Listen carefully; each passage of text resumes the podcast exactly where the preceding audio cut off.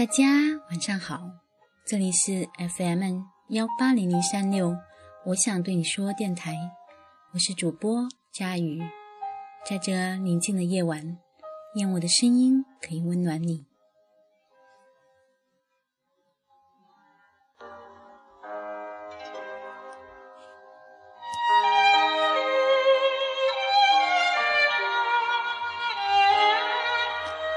你有没有一些话想对一个人说？也许他是你的亲人、你的朋友、你的爱人，也许他就是你自己，也许他只是一个陌生人，是千千万万个和你同在这个时空的我们。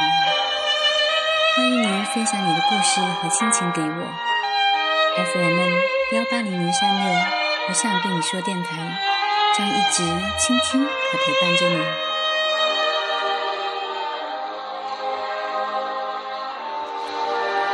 今天晚上要给大家分享的是《我有你的双手可以握住我的》第二个篇章。这是他想对爱人说的话，也是他想对我们说的话。我们一起来倾听。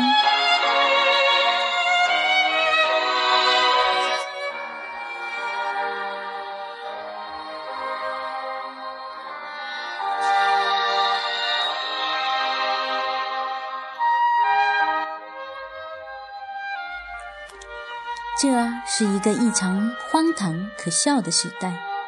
我们期盼爱情、忠诚、谦卑、隐忍、牺牲这样美好的词眼，但这原本就是一个任何词语都在被大众娱乐毁灭的时代。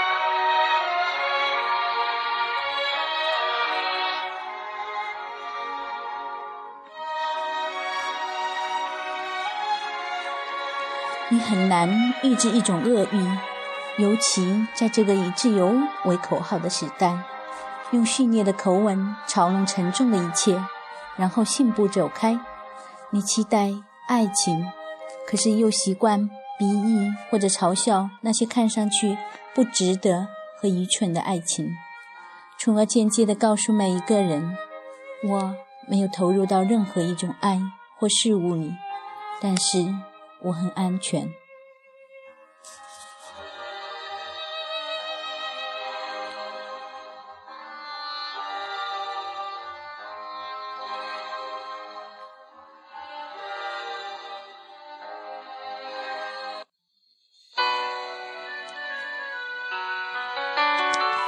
人有时候是很奇怪的，即使性情惯了，但当面对着某种极端的情况时，却抢着站在绝对理性的角度，假装不动情，以求不败。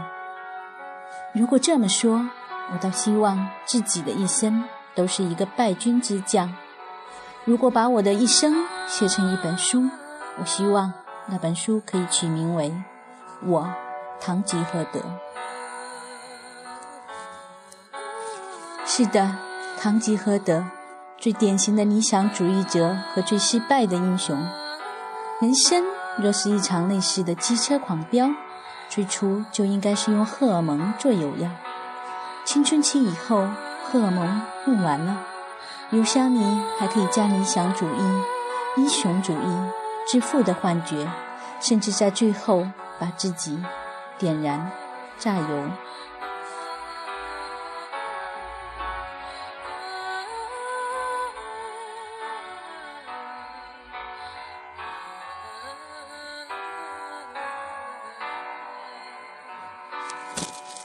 一种精神，一种理想，一种执念的稀释，总需要无限的时间与语言来经手。被塞万提斯乔比勾勒过的那个略带迂腐的老头，在现代人心中早已经比真正的骑士更有血有肉。这是一个敷衍的时代，漫画比长诗更深入人心。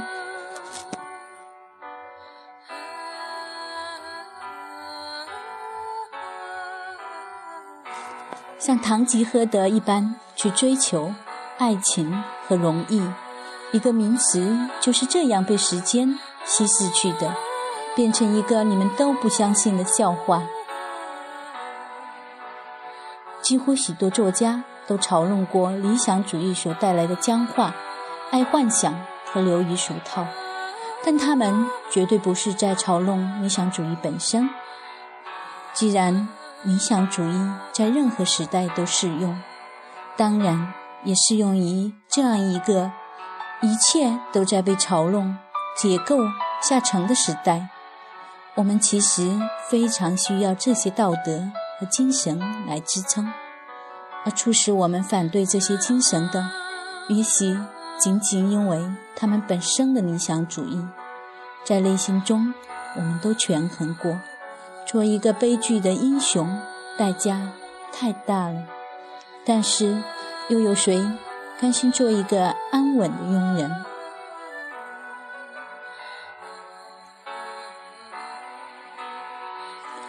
毕竟，在这个人人都对虚伪深恶痛绝的时代，认真的谈论谦卑、容易、牺牲、英勇、怜悯、诚实。或者公正，都会让你选择或天真绝透顶，或虚伪绝伦。在这个语言泛滥、骗子以煽动加便笔的时代，无论你讲什么，人们都会理直气壮地说：“不要试图用你的思想来影响我。”可是到头来，却个个都在别人制定的游戏规则里孑然一身。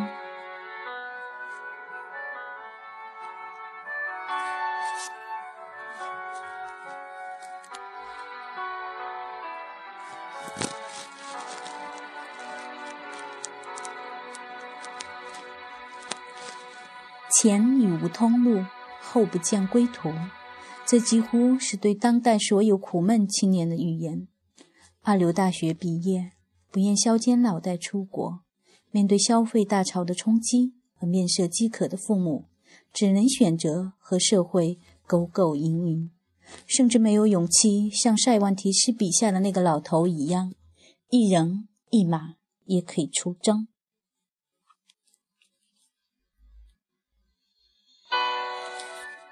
在杨绛翻译的版本里，《堂吉诃德》的结尾甚是匆忙，意犹未尽。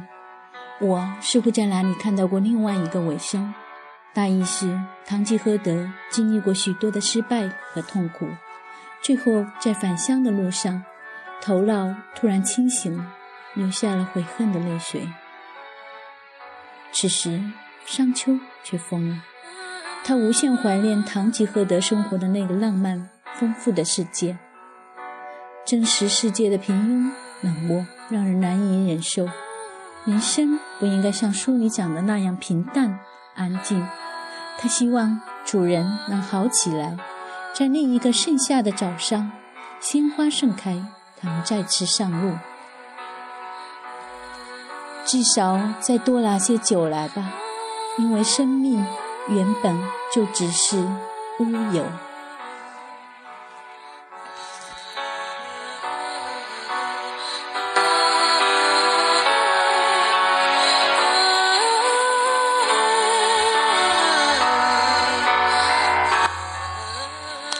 知道这个篇章里有没有一些话深深的触到了你的内心？你是不是和他一样期盼爱情，可又习惯鄙夷或者嘲笑那些看上去不值得和愚蠢的爱情，从而间接的告诉每一个人：我没有投入到任何一种爱或事物里，我很安全。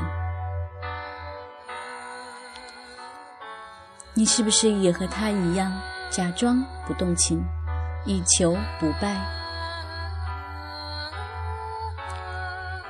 你是不是也和他一样，会对别人理直气壮地说：“不要试图用你的思想来影响我。”可是到头来，却在别人制定的游戏规则里面孑然一身。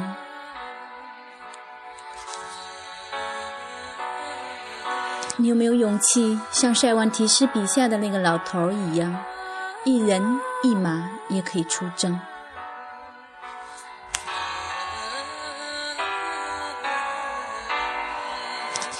亲爱的朋友们，因为时间的关系，我今天晚上没有完全遵照原文，我想说的是，它的原文更加精彩。你可以通过添加我的新浪微博查看它的原文。如果你喜欢，我将继续为你分享他的另外三个篇章。今天的节目就到这里，大家晚安。